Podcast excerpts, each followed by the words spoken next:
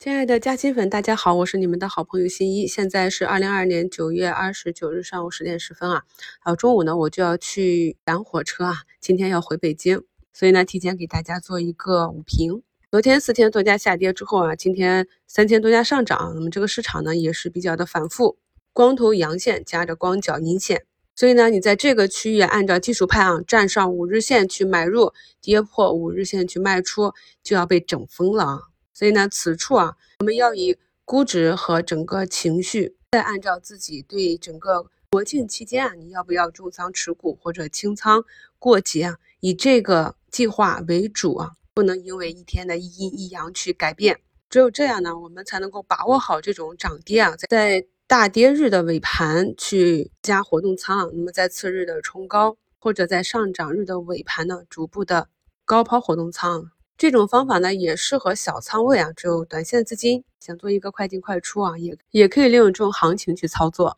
前两日股市的大跌，特别是昨天啊，又创了一个三零四四点八六的新低，严重的打击了市场的信心啊。看网上的言论啊，也有一批投资者要离开市场了。所以我一直讲呢，在市场中长长久久留存下来的只有两类人啊，一类是可以稳定赚钱的，另外一类呢就是。坚持不断学习的，哪怕此刻的账户还没有弥补亏损开始盈利，但是他们是知道自己已经有了进步，知道自己在过去哪里做的不好，知道在未来的行情中可以把握的越来越好啊。那么那些当大盘跌破了三零五零啊，还没有到我们讲的三零三五这个点，就开始喊要跌破三千啊，跌破二八六三，朋友们呢一定要注意远离这些啊。上涨看涨，下跌看空的非理性的言论。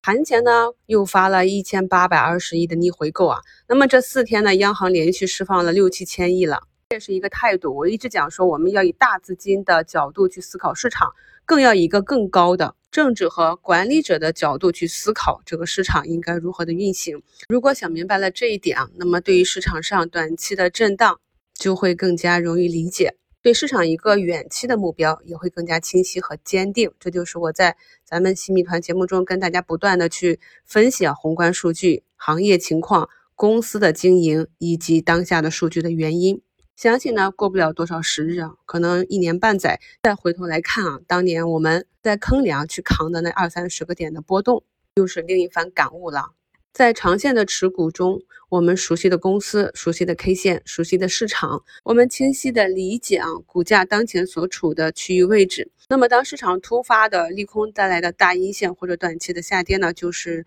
市场送的一个短期红包。当然呢，机会是给有准备的人啊。那么做短线的朋友，为什么建议有突发利空直接先做出局呢？就是因为啊，短线的思维呢是扛不住中长线的波动的。节前挖坑，节后方向，我已经给大家去整理了两个比较确定性的方向。一个呢是在第四次特别节目里啊跟大家去讲的。那么在国庆假期啊，我会进一步啊手把手的教大家如何去计算市场增量以及给个股带来的影响的这样一个算术题啊。那么另外一个方向呢，就是我们从前两周就开始讲的估值见底的医疗板块啊，尽管利空重重，但是。在过去啊，这真的是一个高不可攀的板块，因为高增长率和硬需求，所以呢，估值一直很高。哪怕到现在，我们可以看到很多个股杀下来，它的估值呢仍然有三四十倍啊。那为什么市场给它一个如此高的估值？这个背后一定是有原因的。